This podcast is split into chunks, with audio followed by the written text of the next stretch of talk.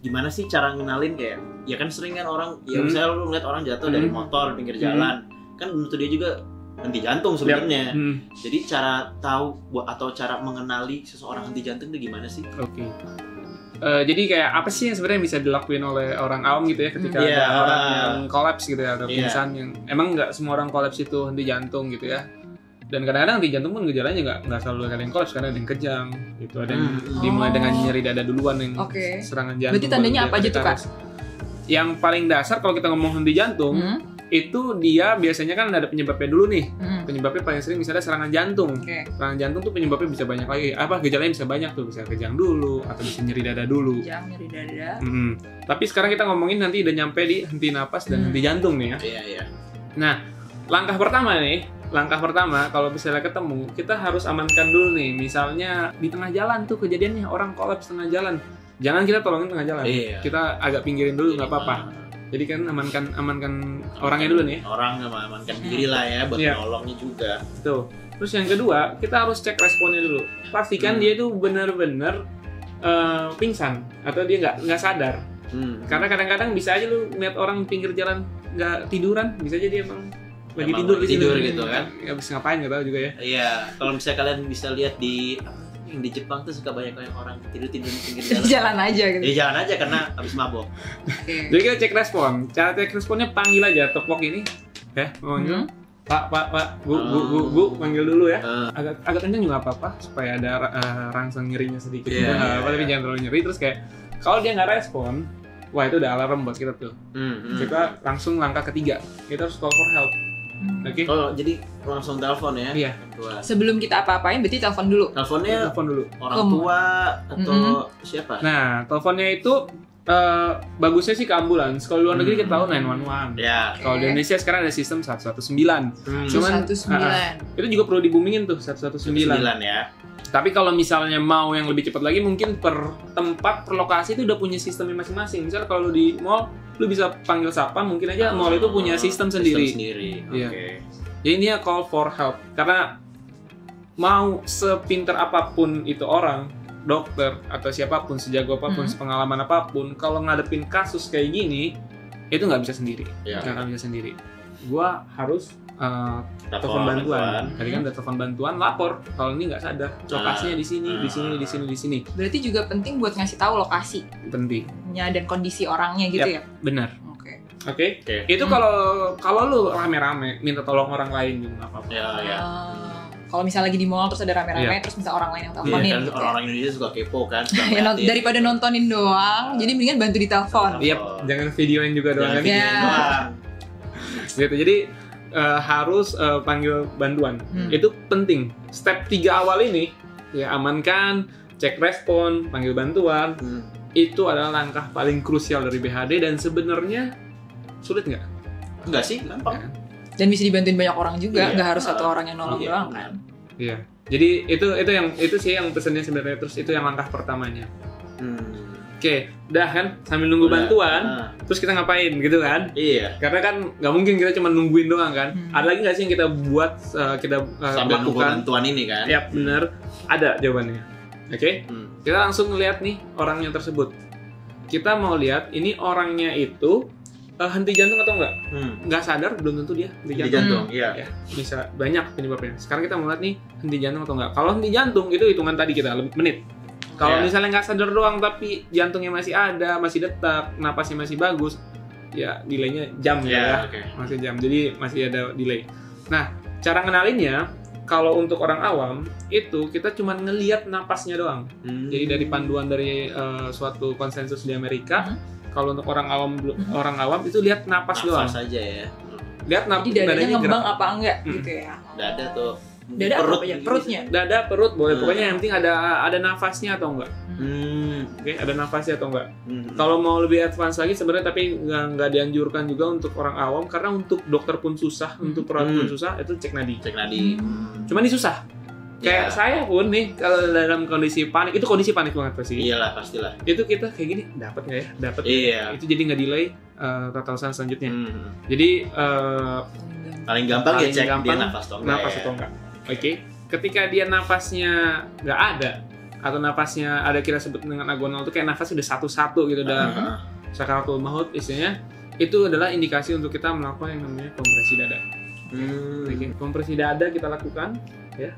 Eh, dengan kecepatannya itu ada 100 sampai 120 kali per menit. Letaknya di sini ya.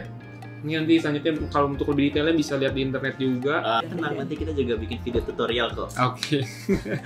Jadi kita tekan 100 sampai 120 kali per menit Hmm. ya. 100 sampai 120 kali menit dan nggak usah kasih bantuan nafas. Ya. Oh jadi di kom, apa namanya kan kom- kompresi kan? Mm-mm. Nggak, Tapi jadi orang gitu. awam tuh boleh tuh kayak kompres tuh boleh pokoknya ya. Boleh. nggak itu. boleh nggak nggak nggak usah takut berarti ya untuk melakukan itu kak. Oke, jadi kalau misalnya kita melakukan pada kasus yang henti jantung, Hmm. dengan kita melakukan kompresi, itu angka survivalnya akan meningkat 2 sampai 3 kali. Faktanya. Hmm. Oke. Jadi kalau bener nih, Hmm. kenalannya bener, berarti nanti itu lu menyelamatkan. Cuman kalau misal yang makanya yang paling penting itu mengenali dulu tadi. yang gue bilang. Kenali ya. Kalau misalnya ada kasus henti jantung, kita nggak lakukan BHD, Mm-mm. itu sekitar per menit ya angka hidupnya itu akan menurun dari misalnya ini 100% Hmm. ini hidup dia akan menurun semenit 7% Oh, 7% banyak satu menit banget. 7% 7% kalau Dalam kita satu lakuin menit. dalam satu menit jadi turun turun turun turun dan 10 menit udah lewat kan kan 7% 70 menit ya tinggal 30% terus kalau misalnya dia kita lakukan BHD yang dari langkah-langkah tadi itu turunnya 3 sampai 5 menit tetap ada resiko cuman 3 sampai 5 menit napas buatan sekarang Udah nggak perlu ya. sudah tidak dianjurkan lagi karena kalau kita kayak di- dulu kan dianjurkan tuh untuk ngasih nafas buatan Hmm. di film-film kan Iya. ada tuh ya. Ya. Katanya tuh kita jadi lebih ragu jadi kayak kasih nggak ya. Jadi Kasih malah nggak Jadi ngakuin kan. Jadi Ya. Memperlambat nggak tuh kak? Berarti Memperlambat. kayak bingung untuk melakukan apa Ya. enggak jadi kan? ya. memperlambat. kan? memperlambat. Terus pas udah mau ngasih tipnya, tipnya jadi apa kayak nggak maksimal gitu Ya. kan. Kan? Jadi Ah. jadi kayak lebih bagus sekarang yang kampanye yang sekarang itu adalah hands on di CPR atau kita cuman Hmm. Oh, kompresi oke. aja. Ingat ya, sobat-sobat dokam jadi hands only CPR. Hands Kalian only. tidak perlu apa? Ngasih Mengasih nafas. nafas, Nafas buatan. buatan. Cukup kompresi dada aja. kita lakuin sampai kapan sih kita ngelakuin ya? Maksudnya Nah, sampai iya, kapan sih kita sampai ngegenjot gitu kan? Eh, satu ya. Satu ketika kita tiba-tiba pakai nafas lagi. Hmm. Oke. Ketika pasti nafas lagi itu harapan yang paling ideal. Kalau dia Oke. balik lagi lah. Ya. ini. Yang kedua ada bantuan yang lebih ahli datang. Oh, oke. Oh, jadi di telepon ambulans datang ya, datang. berarti. Oke. Ya. Yang kedua ada bantuan yang lebih ahli. Tapi datang. kalau yang datang go Eh, Iya. Apakah itu apakah itu salah satu bantuan yang kita perlukan?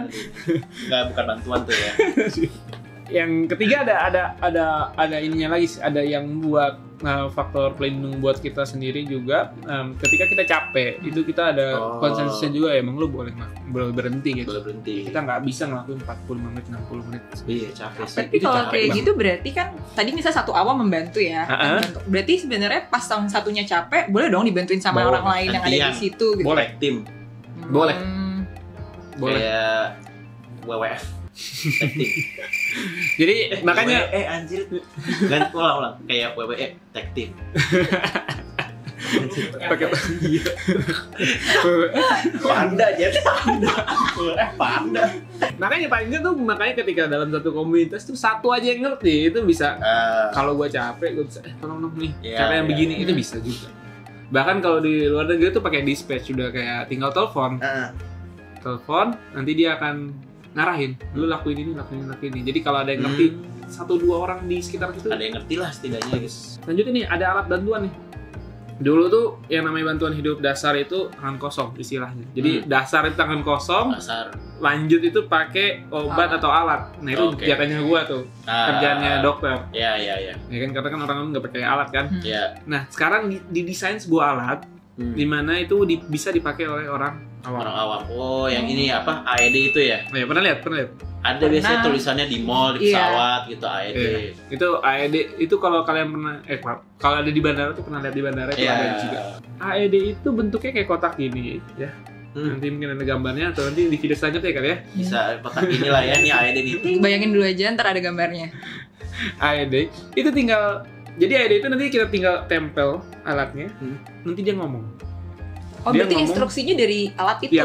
Oh. Kalau udah ada ide, udah dengerin aja apa dia ngomong, lakuin Hmm. dan tersedia dalam bahasa Indonesia. Ada ya berarti Oh, kalau iya. bahasa Indonesia-nya. ya? Gua tahu bahasa Jawa. Bisa bahasa Inggris ya Iya. berarti. Kata bahasa Jawa gue nggak tahu ada apa nggak, tapi bahasa Indonesia tuh pasti ada. koran korannya Nah jadi terus abis itu tinggal tempelin dia ngomong. Misalnya suruh kompresi, dada kompresi aja. Hmm. Suruh stop kompresinya. stop aja Mm-mm.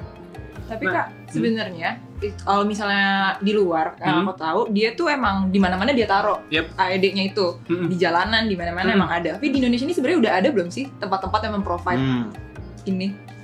Yang pernah saya lihat mata langsung nih Hmm. iya. di bandara, Hmm. Oke. di mall Nah, masih ada.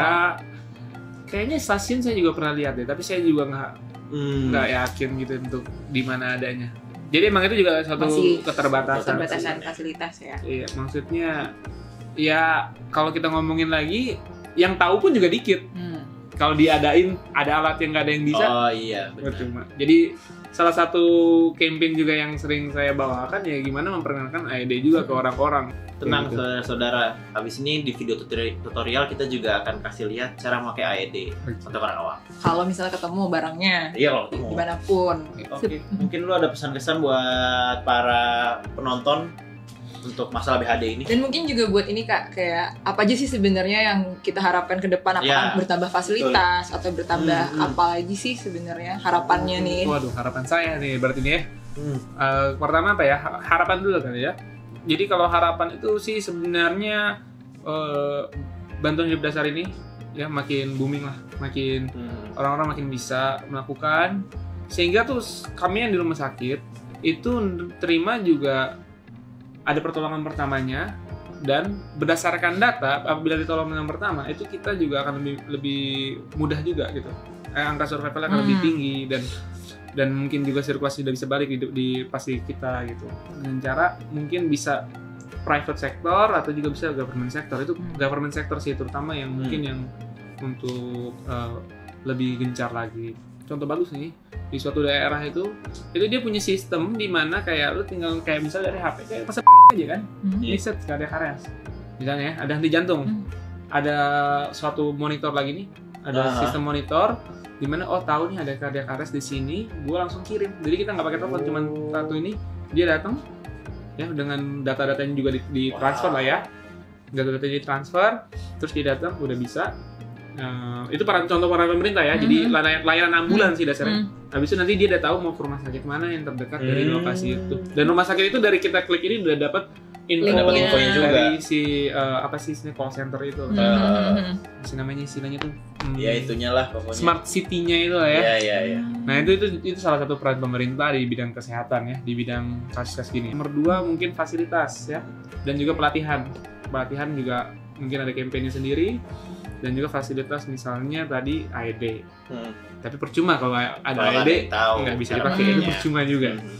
mungkin dibikin suprastruktur ya jadi suatu sistem di mana wah ini masuk nih orang ini pasti udah bisa ba- BHD nih atau misalnya kayak wajibin kantor punya AED wajibin kantor punya bantuan hidup dasar dan Iya. lain-lain gitu kayak standar-standarnya itu itu perannya government kalau per- perannya private atau perannya kita nih inisiatif sih kayak gini aja nih kayak ngobrol terus mungkin eh, satu komunitas juga pengen ada ngundang orang gitu itu juga jadi dua pihak sih Hmm. nggak cuma kita ngandelin satu orang Oke sip, Jadi kita udah ngomongin banyak banget.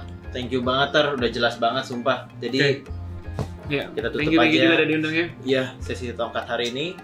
Jangan lupa untuk like dan subscribe. YouTube Dan nonton channel. videonya Nah, iya itu dulu Nonton, nonton. pertama. yang habis ini. Iya, video abis ini tutorial. Ya.